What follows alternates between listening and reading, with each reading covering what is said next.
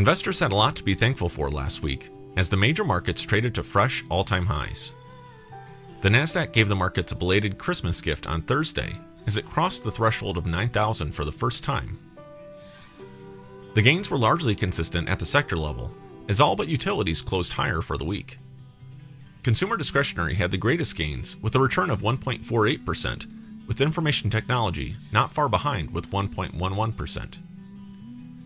This increase in retail sales was buttressed by the Spending Pulse report from MasterCard, which reported a 3.4% year-over-year increase in retail sales, excluding autos. Online sales grew even more, with an increase of 18.8% compared to last year.